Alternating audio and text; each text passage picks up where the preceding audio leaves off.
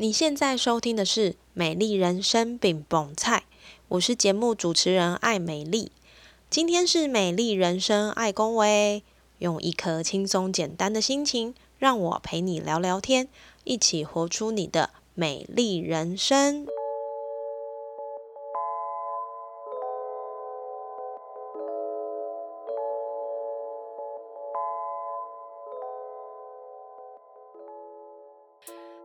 欢迎收听《美丽人生爱恭维》，我是节目主持人艾美丽。当你的身体有一点不舒服，比如说可能有胃痛啊、头痛，或者是昨天爬山，今天酸痛，通常第一个想到的会是什么呢？那很多人可能想的就是，那买个止痛药、酸痛药膏、消炎药、胃药，只要不痛就好了。但是呢，当我开始了解精油并且运用的时候，我的首选就可能不会是药了。那从这两个差异点，是不是发现了一点什么东西呢？如果今天这个问题把它丢到一间药局来处理，你觉得头痛要先用精油，还是用其他的疗法，或者是可以直接用止痛药来处理呢？遇上不同的人，可能会有不同的回答。如果今天这个回答的人他有西医的知识，又有其他自然疗法的专业，他会给出什么样的建议呢？今天的这位来宾就是一位这样拥有多重身份的人。我蛮想知道，像刚刚上面那一题，他会怎么样给建议？Hello，小慧老师，如果今天有一个进到小慧药局的客人有头痛的问题，你会采取什么样的方式给他建议呢？呃，其实呢，我觉得刚进来的一个客人如果有头痛的问题，其实呃，一般我会呃询问他是怎么样的头痛，嗯，因为很多人的头痛可能是呃吹到风的那一种比较急性的，对，那。有的呢，可能是它是慢性的，譬如说它是一个偏头痛，或者是只要它经前好经期前，它就会产生头痛的问题。所以呢，我们呢一定要先去问呃客人的头痛原因。那当然呢，如果说是比较急性的，那他现在比较不舒服，建议比较轻症的那个止痛药，对。但如果说它是比较慢性的，那当然呢，我觉得除了呃药物可以帮他缓解之外呢，其实我就会建议，譬如说他可以吃一些像呃 B 群啊，或者是像是姜黄啊等等，去协助他改善他的头痛。那精油的部分呢，其实我会比较偏向让他体验呢。哦，真的吗？对我不会跟他讲精油的好处，诶，我就会跟他讲说，哎，那你有没有时间啊？那如果有时间，我帮你稍微按摩一下，这样子让你缓解你的不舒服。嗯，对，所以如果以现场的客人的话，我会偏让他用体验的方式，然后去让他感受到精油的神奇的地方，这样子。哦，所以来小慧药局很好哎，就是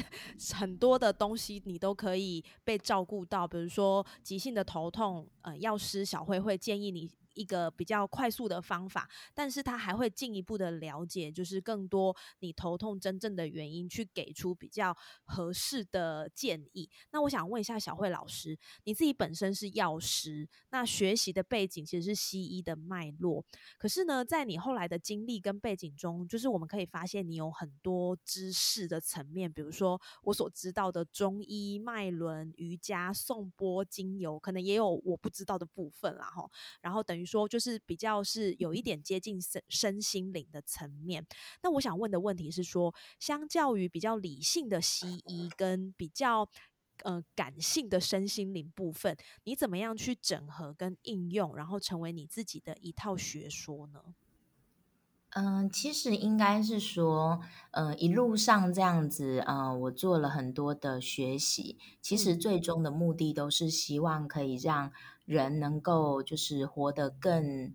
呃品质更好，应该是这样讲，就是嗯，可能你不是大大小小的问题都好像没有解答，那这个过程中当然是呃，主要是因为自己也在疗愈自己的一个路上啦，所以呢，包含一开始的药师的身份，这个是等于就是呃，我们大学就念了这个药学系。但是出来之后呢，你会面到面临到很多你不一定能够用药物解决的问题。嗯，所以在这个过程中呢，你就会不断的摸索，到底你有什么样的工具可以疗愈自己跟疗愈家人。对对，那至于呢，你说身心灵是感性，或者是西医、中西医是属于比较理性，那其实我觉得还是回归于人这件事情。也就是说，你遇到了不同的人，你就会有不同的解法。那如果你今天遇到一个理性的，那当然呢。一般我们都会说哦，我们要用理性的方式去处理。其实我觉得理性的人反而要用感性。怎么说？因为理性呢，其实他的理性不会输你啦，他就 会查了好多好多的文章，然后好多好多的呃 case，然后呢告诉你这个东西真的有你讲的这么好吗？这是理性嘛？对。那当然，我们呢理性上不是没有办法赢他，那我们就用感性的层面嘛。对。对啊，所以其实呢，我自己本身虽然说也是比较偏感性哈，但是其实我觉得呢，常常我遇到一个很专业的，好比较专业的，譬如说像医生、中医师，或者是呃这个护理师哈，这种医药背景的，其实我都会从譬如说比较感性的层面去切入。嗯哼，例如呢，很简单嘛，因为我自己会接触这么多，就是因为我在乎家人的健康。对，那一样的，今天对方一定有在乎的人，或者是在乎的地地方是他很 care 的，可是他可能无力感。嗯哼，对，那这个部分我就会跟他切入。可是太过感性的人呢，其实我反而会呃需要他呃做一些比较嗯我们讲的科学方面的。好，就是你好好的把你的身体照顾好，然后呢，你现在就是作息要把它就是做好，这样子，就是基本的东西你先处理，你再来处理所谓的呃身心灵那个比较就是你觉得比较呃特别的那一块这样子，所以我反而是会用相反的一个角度去切入这个对方的一个呃需求。是。哦，我觉得这个说法也蛮特别的，因为，嗯，我自己会有个迷思，觉得，比如说今天如果是一个西医、中医这样一个很专业知识背景的人，我可能对于一些比较身心灵的东西，我就会，嗯。老实说，就会抱着持着比较多怀疑的态度，而且其实身心灵有很多，我觉得是比较难用理论或者是一些知识架构去解释的。可是我觉得，就是从呃我一个外旁观者来看，我觉得小慧老师在这个部分其实好像整合的很游刃有余，然后他也没有什么太多你会找到有 bug 的地方。那我。甚至觉得你应该很会打电动，因为在很多的关卡上你都可以快速的斩将。那我想问一下小慧老师，你自己卡关的时候啊，你会怎么样去运用你自己你自己知道，然后你学到的事情帮自己破关？是不是可以帮我们分享一下你的经验呢？嗯，其实这个部分就是，呃，我自己本身另外一个身份是瑜伽老师嘛。嗯哼，那我觉得真的，一路上陪我大概应该有八年了。就是瑜伽这个东西，对对，因为其实瑜伽它好像就是一个运动，但其实它不然，它就是就像刚刚 Emily 讲的，它就是打怪。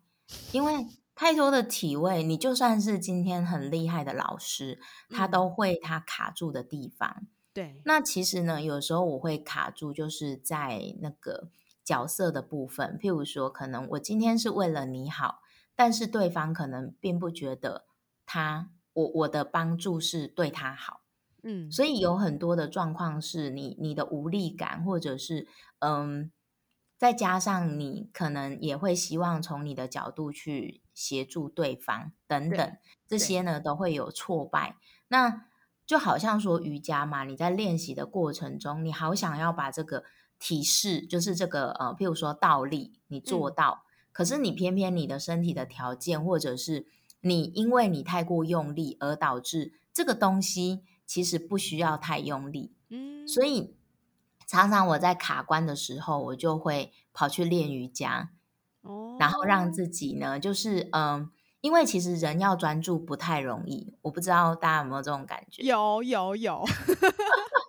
就是你明明在做一件事情，好，就算你今天冥想，你今天做了某个运动，可是你的脑子其实还是在转。对，对，但我不会去逼迫自己不转，或者是我今天要很专注，我就跟着那个杂念一起去练习。嗯哼。可是练习的过程中呢，当你在做最后的大休息的时候，就是最后你已经瘫在地上的那种那种感觉，其实你就会觉得说，其实如果我们好像用另外一个角度去看这件事情，其实有的时候反而你就不会去做卡关。所以这个最重要的就是你要怎么样去转念。嗯。对，那转念不是那么容易，因为转念你就卡住了嘛。你要怎么转？对啊，对，所以你可以去做一个，譬如说你很擅长的，假设你今天很喜欢去跑步，嗯，对，跑步，那你可以用不一样的方式跑。譬如说我今天设定我要跑五圈，那我今天呢，我就给他跑个十圈。嗯哼，为什么呢？因为当你已经突破你的舒适圈，它它已经。不是你平常的练习嘛？它是可能在加强的练习，你就会发现，哎，也许你会有不同的想法，或者是你今天用可能速度好减半的方式去慢跑，那它也许也会有不同的呃灵感出来。就是不要去用你惯性的方式去做你一件很喜欢的事情的时候，你就会发现，其实不管是快跑、慢跑。它都有它的困难点，嗯，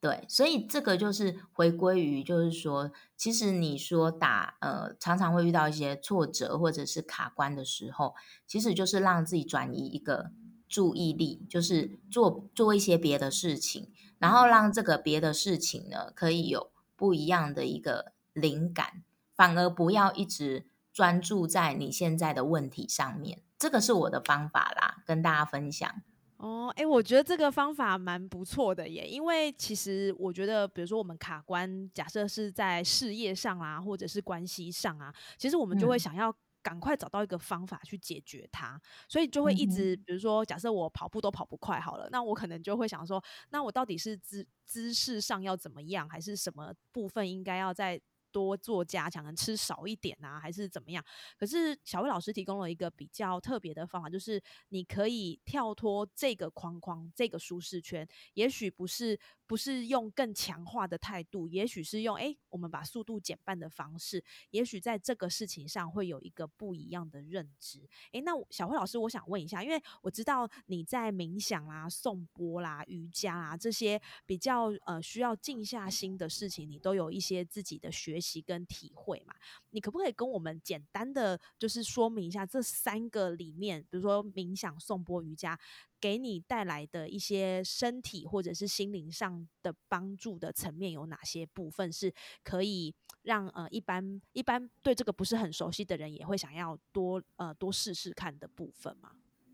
嗯，好，其实呢，我觉得因为我自己本身就是一个比较动的人，就是嗯比较急躁，然后慢不下来，甚至有时候可能会呃自己觉察有一点点焦虑。跟紧张，对，所以呢，其实我觉得，不管是呃瑜伽、颂钵、冥想，它其实都是要帮助我去呃专注当下的的事情，是，然后让自己能够降低那个焦虑。然后，其实我觉得像瑜伽，它有很多的层面，它有比较静态的，也有比较动态的。对对，所以如果说你今天你觉得你今天有一点点焦虑，那你就可以选比较静态。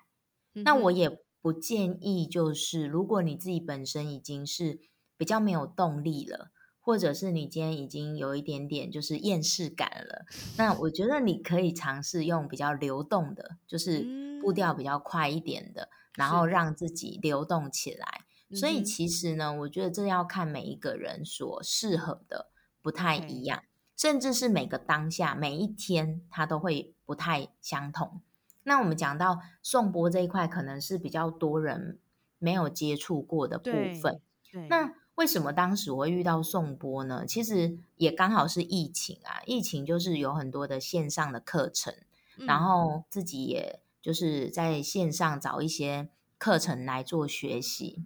嗯哼，当时呢，我就看到有一个，就是有点像是免费的试听课程。对然后我记得很很有印象，就是我听了那个颂钵的那个课程，它是从早上到中午，然后呢，呃，从晚上好，就是呃大概六点到十点，好，所以它是两阶段，就是很很早跟很晚。然后我印象很深刻，我那一天的课程全部都在睡觉。你应该说，哎，我要专心啊！可是老师就是一直敲钵，然后我就啊睡睡睡，然后一直在睡觉这样子。真的不骗你哦，从早上，因为他是五点，可能五点开始，然后到十二点都在睡觉，然后从晚上，然后一路睡睡到底，我就发现哇哦，好厉害哦，怎么这么好睡？太有趣了。对，所以呢，我就。好奇嘛，我就说，哎，这声音好像很可以让我很放松这样子，所以我就开始在找这个送钵，想要买一个钵这样子。然后呢，就很有姻缘嘛，然后就刚好看到网络上有有老师，有一个尼泊尔老师在教送钵，我就入坑了这样。然后其实呢，我我呃，我记得很很有印象，就是其实呃，大家都知道我在分享精油嘛，可是精油大概就是属于香味。然后触摸好触觉，然后用这样子的方式去让对方得到放松。对，然后人就很妙啊，就是他已经习惯一个东西，他就会觉得，哎呀，感觉好像效果没有很好。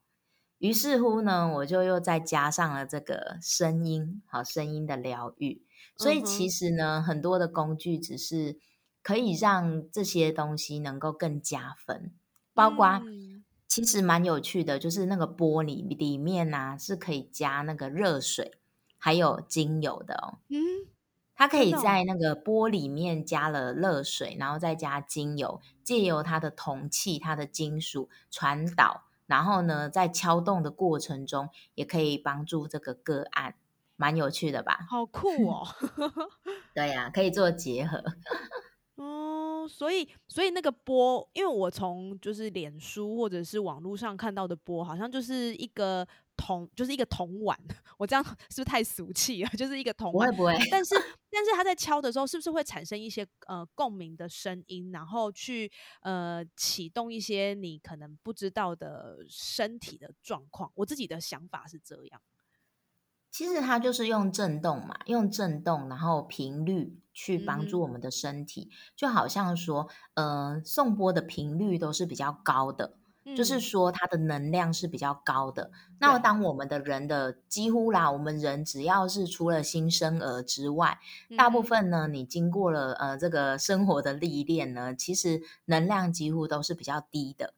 比较低，嗯，对，所以它呢，其实就是要平衡你的能量，把你的能量拉高。哦，对，就好像说你，你想想看嘛，我们的声音是看不到的，可是很有趣啊。你这个风呢，风是有咻咻咻的声音，风也可以吹动叶子去做震动，就代表着声音是有力量、有能量的。对，好，那这样子的能量就好像像我们讲的海豚啊，它是可以产生波动。嗯哼，对，所以当我们呢跟这个波动呢产生，就像刚刚 Emily 讲的，甚至可以到共鸣，那相对的无形中你就把你自己的能量给提升了。哦，嗯，这个这个说法我觉得蛮特别的。那小薇老师，我想问一下，因为。我觉得最近很多的呃很多的讯息也好，或者是我们看到的资讯也好，其实都会谈到能量这件事情。那刚刚小老师也有提到，就是因为社会化的原因，我们大部分的人可能能量就不是这么的好。那小老师你怎么看待能量这件事情？因为我觉得这个东西其实真的蛮抽象的耶。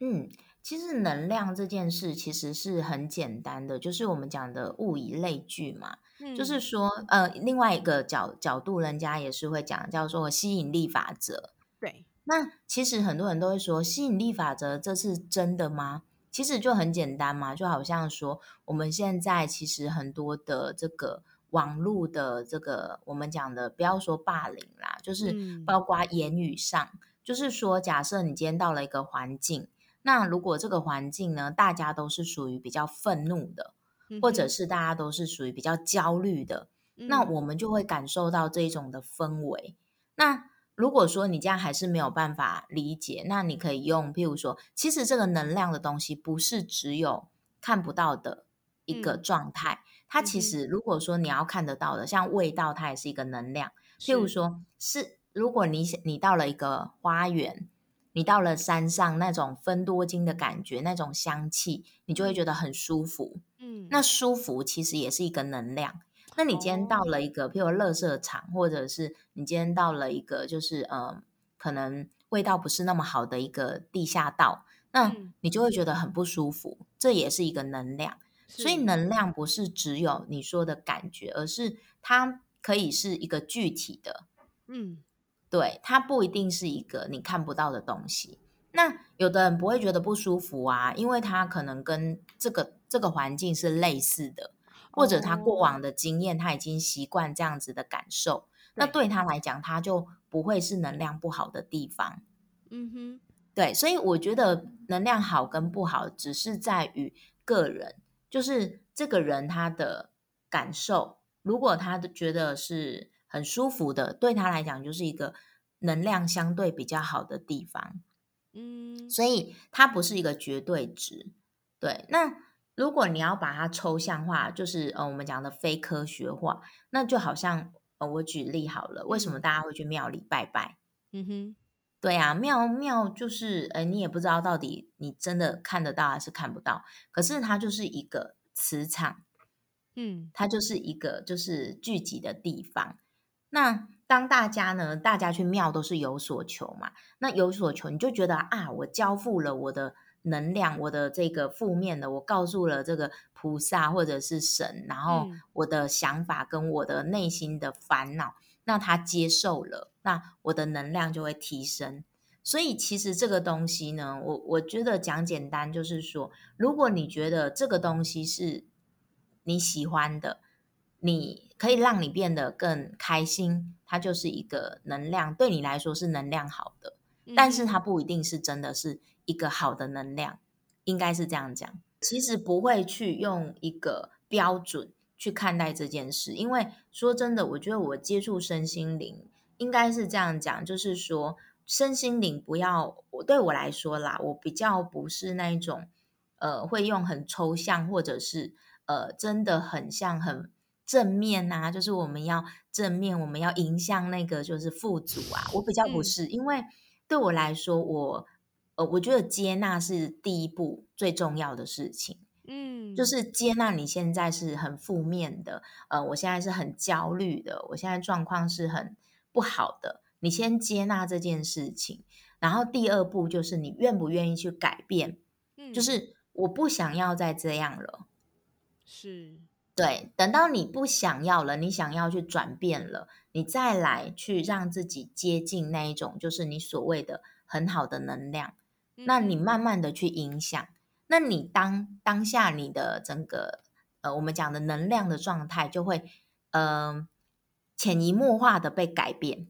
嗯，它本来就是一个循序渐进的，所以如果今天告诉你说，啪，你只要喷了这个东西，你只要呃经过了这个技改，你就会得到了一个很好的一个解脱，这件事情其实是不太可能的。嗯嗯，对，也许当下可能。好像很厉害，但是能不能持久是另外一件事情。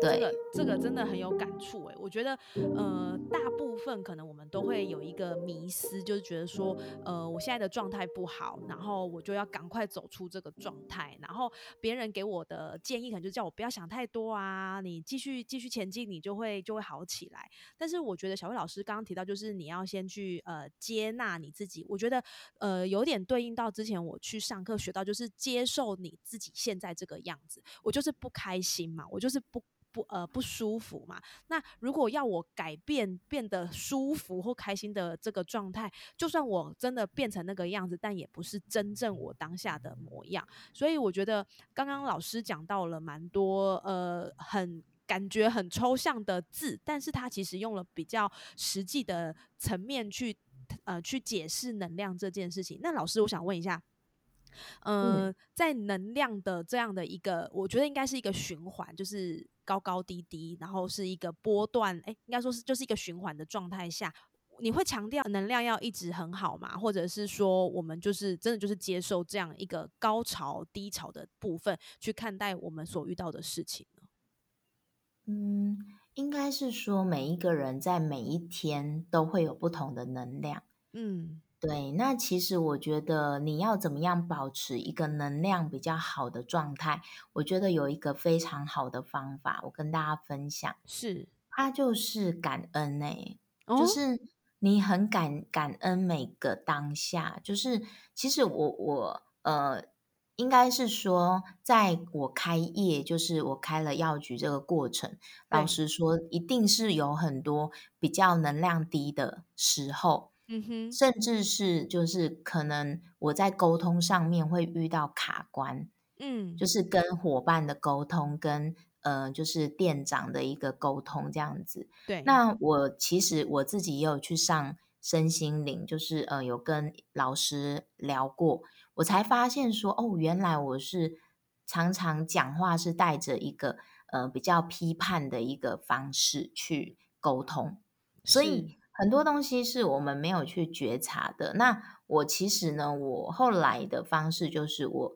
我都会先以感恩这件事为出发点。嗯哼，对。如果你没有用感恩的角度去，譬如说你感谢你你现在有这样的状态，你现在有呃这么棒的店长帮忙，你有这么棒的爸爸妈妈支持，也许他们中间有负面的东西。但是，其实如果你有感恩这件事情，其实你的能量自然而然就会维持在，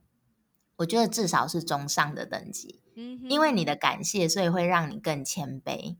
然后你更能够去归零、掏空，一直不断的学习，包括客人给你的一个负评也好，因为你很感谢他。我因为我的出发点都是我，我很感谢你跟我的这些建议。你就不会去批判说：“哎呀，你怎么这么的，就是不识货啊之类的。” 对你就会很感谢他。如果你你你是用感谢的、感恩的一个角度去看待每一个人事物的时候，嗯，你就比较不会会有那种抱怨或怨念呐。嗯，对呀。哇，所以我要感恩小辉老师今天来上我的节目，分享很多很棒，然后很实用的一些呃方法。我们刚刚有听到小辉老师有提到，就是你在开药局的这个过程啊，然后当然也会遇到蛮多事情的。但是我想药局现在已经算是一个呃。很应该怎么讲，就是已经是正常开业的状态了。那而且这间药局非常不一样的地方，就是它其实不是只是卖传统的处方药，或者是说也不是只是卖成药的药局哦。除了这些东西之外，小薇老师的药局有很多不一样的地方，包含好吃的零食哈，然后还有呃跟精油有关的一些东西，还有呢，其实这个药局我觉得最让我。不觉得不太一样的地方，就是它有一些课程，好疗愈的推拿、义诊、手做的课程、药师体验、小小药师体验等等。那小薇老师对于你自己开设的药局，跟你想要做的事，你想要打造的氛围是什么？为什么会有这些想法？那又要怎么样去整合这些东西？其实这个是我一直内心有很多疑问，想要借着这个节目，请老师来帮我解惑一下。嗯，应该是说。为什么会有这样的想法？其实我一直到呃，我开业是去年十月嘛，那有这样的构想，大概是六月的时候，就是去年六月。在六月之前呢，我完全没有想要开药局这件事情。对，所以其实我觉得那也是一个缘分，就是嗯，我觉得。刚好也是呃，我我家的妹妹她想要换工作，然后又有人力，然后又有一个场地，那建构这件事情就很重要。就是我一直在思考的一件事情，就是常常我们很希望大家看到精油跟预防医学的好，就是不要等到生病嘛。可是往往这个观念观念有点难去触动人，因为很多人都是遇到了才会珍惜嘛。就是我失去了健康，我可能才会开始真正的正视健康这个议题。嗯，大部分的人都是一样的。那当然，你失去就有分两个嘛，一个是你慢慢的失去，所以你可能速度你再拉回来的速度就比较有有办法。可是如果你今天是啪的一下，你的你当你发现你的身体不好，可能你已经呃已经是很默契了，那也许你就已经可能会有一点来不及了这样。然后加上呢，整个疫情之后呢，你就会发现说，其实嗯。生病跟后遗症的人，就是呃，包括情绪上，包括一些功能性，其实都有受到损害。嗯，对，就是呃，包含心脏啊、脑啊、跟肺啊等等。那其实老实讲，我去年的开业的时间不是很好的一个时间，因为整个就是。已经疫情已经到了尾声了啦，老实讲是这样子。嗯，可是对我来说，我我觉得我不会去影响的原因，是因为我刚开始在开业，我的设定就是很明确，我就是要做预防医学。OK，对，就是我就是要做一个预防性或者是一个算是亚健康的一个族群。那药局只是我希望他们进来的是，呃，我可以解决他的问题，用不同的方式。是。对，所以呢，包括我呃，客人会来领慢性处方钱，或者是呢会遇到一些状况，我都会就是给他其他的建议，让他们知道说，其实世界上不是只有药是一个工具，它有很多的方式可以帮助到我们的身体。对，对，那这个的因缘，其实我觉得还是要非常的感谢我的妈妈，嗯，因为。其实从我我会进入医药界，其实还是因为，呃，妈妈从小就是我我我的小时候，她的身体就不好，嗯哼，所以我一直在想办法能够去帮助到她，所以甚至呢，我有去尝试过，像我们家有尝试过电疗，然后还有像是原始点疗法，或者是呃各式各样的，其实都尝试过。嗯，所以也是这样子的一个背景，让我更知道说，不是真的不是只有药物可以去处理一些事情，是。对，所以这样子的一个理念呢，它会架构我所有药局所产生或者是里面所做的所有的活动，它就是这个初心。了解，对，那甚至你讲的就是呃小小药师营啊，或者是呃像是这种假日义诊的活动啊，或者是一些手作等等，其实这些东西都是为了要拉近人跟人的距离。嗯哼，对，因为疫情了嘛，所以我们距离拉拉远了。那借由不同的形式的层面，让每一个人好，不是只有对精油有兴趣，他可能对药师这个职业有兴趣。嗯哼。那或者是呢，他可能对这个自己的身体健康，呃的一些状态，他是有呃有想要了解的，就可以吸引各式各样的人，然后到了这个空间，然后我们尽我们自己所学所了解的，去跟他们分享我们的就是观念跟想法。嗯哼，对。哇，这个因为我自己有去过一次哦，我觉得那个氛围真的很好，就是它不会冷冰冰的。然后呢，小薇老师也很可爱，他就会说：“哎，来来来。”这个零食很好吃，赶快试试看，觉得不错，把它带回去。对，所以我觉得到这个药局的感受是，跟老实说，跟别的是有一点不太一样的，而且它还有很多有趣好玩的课程。那这个部分就像小魏老师刚刚说的，透过这些推拿也好、义诊也好、小小的药师体验营也好，其实都是让呃更多人去你去聚在一起，因为其实现在的社会、现在的环境，再加上疫情，很多的状态，我们都是距离比较远的。那我想问小慧老师哦，就是透过这个药局去凝聚这么多的关系，那来到这个药局的人，他最常问你哪些问题？这是我的第一个问题。那第二个问题就是，如果今天呃有个客人，他就说他要来拿着这个处方签跟你拿这个安眠药，你除了给他药单上的药之外，你还会给他什么建议呢？嗯。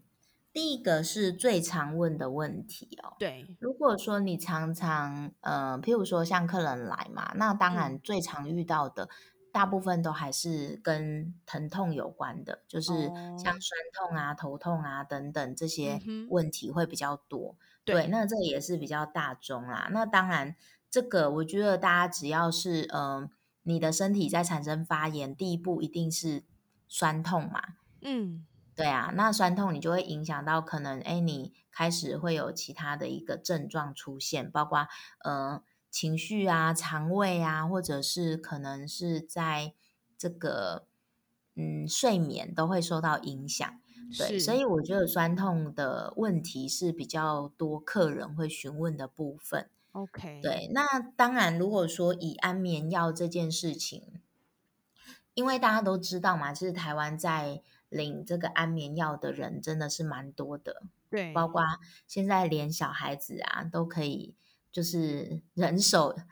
人手一颗，人手一颗这个哈，这是情绪的用药哈，真的是一个，我觉得是一个担忧啦，就是现在小孩就是蛮小就会被呃。抓过去，然后测试看看你有没有过动这样子。嗯，啊，有过动呢，哦，好，吃个这个就是过动症的这个药物这样子。是。那其实呢，我觉得在这个安眠药的部分啊，其实我我会去比较多跟这个个案聊天。OK，就是其实我觉得不要马上给建议，这个也是我后后来。我的想法啦，是就是建议这件事情，其实对当事人来讲，他会有一点点负担。嗯哼，对，当然有的人就会说，哎，我就是很想要听建议啊。可是当这个人很想要听你的建议，他也会问了一百个人建议。嗯，就是建议这件事情，我觉得是你是不是有充分的了解对方。然后你给出的这个东西，才能够真正让他感受到，哎，你是在替我想，嗯嗯嗯，对，所以我会去了解说，哎，那你吃了安眠药，你吃了多久了？然后呢，就是哎，这个过程中呢，你有没有什么样的状况？包括你吃安眠药，你有没有相对的副作用？好，是不是会有呃，譬如说嗜睡啊，或梦游啊，甚至可能影响到你早上的作息？嗯，对，所以了解这个个案是很重要的。包括我们可能在分享精油的过程中，想要帮助这个个案，也不要马上给他配方，或者是给他建议。嗯，对你先了解他的一个状态，其实过程中你已经在对他进行疗愈这件事情。嗯哼，那聊的过程中，当然你有很多的建议可以给他嘛，包括可能你可以睡前吃个钙片。然后，或者是呢，你可以睡前泡个脚，嗯哼，啊，或者是呢，按摩一下，用精油上你的肩膀、胸口、脖子这一块，就是可以用一些比较，呃，我们讲的就是像薰衣草，或者是呢，像是这个乳香，好，用一些精油抹在你的脖子跟胸口这一块，哦，然后或者是甚至你可以接受，你就可以用这个呃香氛机嘛，你可以做扩香。所以其实方法有很多种，但是我觉得前面的关怀跟呃聊天是蛮重要的。嗯，那也或者是呢，你也可以跟这个就是呃长辈啊，可以跟他就是建议，你可以就就是做一些运动。嗯，对，因为很多的长辈其实他是没有事情做，他没有事情做，他当然早上都在睡觉，他晚上怎么可能睡得着？嗯。对，所以失眠这件事情是很、很、很多细节的。就是他今天的失眠到底是不是他喝了一些茶、咖啡导致的失眠，或者是他白天都在睡觉，晚上睡不着？嗯哼，也或者是他有可能是因为更年期的问题而导致失眠。哦，真的。对，所以你去了解这个，呃，就是你来的客人或者是你的朋友，他到底失眠这件事情是。怎么样发生的过程是什么？我觉得是蛮重要的。嗯，所以我觉得建议这件事情，你一定要是呃有一一个阶段性的对去了解它，而不是马上我就要把我所学的全部把它写起来，然后告诉你。因为我们不是医生啊，嗯，而且我们也没有，我们没有赶时间。对，所以可以好好的聊。所以你有 Emily 有看到我前面有一个咨询室嘛？对，就是有一个小小的空间，就是我希望这个呃这个个案啊，这个客人呢是可以坐下来，然后呢可以跟他聊的。所以这个也是我自己很坚持，就是我我希望有一个小小的空间，而不是呃，可能像一般的药局，就是双方站着，然后双嗯，就是两瞪眼这样子的感觉。所以我希望就是大家可以坐着，然后奉杯茶，或者是呃倒倒一杯热水，然后大家好好的聊这样子。嗯，对。哇，我我觉得其实今天的访谈啊，就是我多了解小慧老师。多一点啦，哈，因为从以前都是从呃台下看到他，然后或者是从 YouTube 这个荧幕前看到小慧老师，那他给我的感觉就是，其实他学了很多东西，然后他也运用的这样游刃有余，然后非常的在这样的知识跟感性理性当中去。呃，应该说机转的很好，但是今天透过这样的一个访谈，我觉得好像可以知道更多为什么小慧老师可以让我们看到他现在的样子。他其实不是单单只是把这样的知识告诉你而已，更多其实是他在呃对内的呃醒思，或者是说对外的观察，然后呢，再透过他的呃药局去让大家感受到这样一个整套的。小慧老师，而不是单一面的小慧老师。那最后一个问题，我想问一下小慧老师：我们听了你的故事，然后听了你在开立药局的这样的一个过程，其实我想小慧老师应该有一个自己对于美丽人生的样子。所以我想要问，你觉得你的美丽人生应该要长什么样子？以及你现在是不是正走在你的美丽人生上呢？嗯，其实美丽人生哈，其实对我来说。呃，我我觉得在每个当下，我都可以好好的，就是做我自己真的想做的事情。对我来说，就是美丽人生啊。其实它就是一个很简单嘛。那当然，你如果说你你有什么样的愿景跟一个呃想要做的事情，其实每个阶段，我我老实讲，其实我大概我本来的预测，我希望我四十岁就可以退休。就是说，哎，我真的可以不用因为呃赚钱或者是呃收入这件事情，而呃可能对一些人就是迁就嘛。但但其实我我后来发现，这个这个速度又更快了，就是这个到接近梦想哈，就是越来越快。但是梦想其实是可大可小，就是每个阶段你本来就会一直在调整你自己的一个过程嘛。对。那其实呢，我觉得。很棒的是呢，就是我其实，在三十岁那一年，就是我刚开始分享精油。那当时分享精油的初衷，其实很多人都会觉得啊，就是很有爱啊，所以呢，就是这个东西很好，所以去分享。其实也不全然啦，因为当时也遇到了一个，我觉得算是一个人生中你会开始醒思，你要不要去做改变的一个关键。而这个关键就是你面对到家人，就是爸爸妈妈的退休的之后的一个过程。嗯，那对，那爸爸妈妈退休的过程，就是他们会产生很多的焦虑。那可能也是自己身为大姐吧，所以当然这样的焦虑，当时已经影响到我。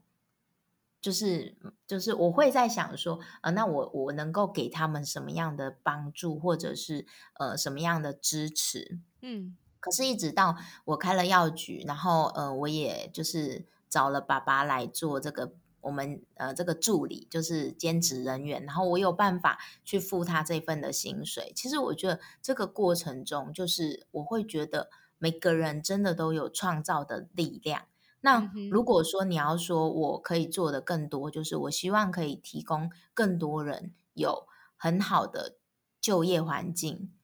然后很好的一个就是他们在工作的一个环境跟状态跟氛围，因为我觉得现在工作的环境大环境其实都是充满了压力，甚至是有一点点呃勒索情绪上的勒索。就会排挤呀，或者是什么之类的，我觉得多多少少都会。我不知道，因为我当时在医院跟在药局，其实呃，就是当然也有很很好的同事。可是当你如果遇到比较可能没有那么 OK 的环境之下，其实我觉得那压力是挺大的。是真的，对，我觉得只要是嗯，我我的伙伴、我的员工，我都希望他们可以做自己。可是那个做自己不是说我就是随心所欲，而是把他们真正的哇，他们真正的能量、真正的能力，或者是他们创造的价值给就是放到最大，就是让他们就是每个人都可以做自己真正的生命的主人。对我觉得那个成就感其实又是更大的。所以如果说可以的话，当然是可以创造出更多这样子的一个环境，甚至我不一定是老板嘛，可是我用我的影响力去影响更多的老板。其实我也是觉得这是我最近一直不断的很想做的这件事情。了解哇，我觉得今今天听小慧老师的分享啊，其实老实说，我的访纲就是写了大概六题左右，但是我觉得这六题里面，其实每一段其实都可以在。呃，回去就是再认真的听一下，因为我觉得这些过程跟呃，应该说这些内容里面，其实有很多，我相信也是小薇老师自己经历过后，而然后实做过后，觉得这样做是对自己有帮助的。那我相信老师的这样的一个分享，其实对于听众朋友来说，也可以有一样的影响，让他们知道可以透过不同的方式去呃调整自己的卡关也好，或者是说呃。帮助自己在能量这件事情上能够有更多的理解，所以呢，今天真的非常谢谢小慧老师来到美丽人生饼饼菜。那我们也会把小慧老师的一些可以关注到他的频道也好，或者是粉丝页也好，会放在我们的节目资讯栏。那如果对于呃中部唯一的精油药局有兴趣的朋友呢，也可以到呃小慧药局去找小慧老师聊聊天，感受一下。药局的人情味。那今天再一次的谢谢小辉老师，谢谢你来上我的节目，谢谢，谢谢，谢谢 Emily，谢谢大家，谢谢。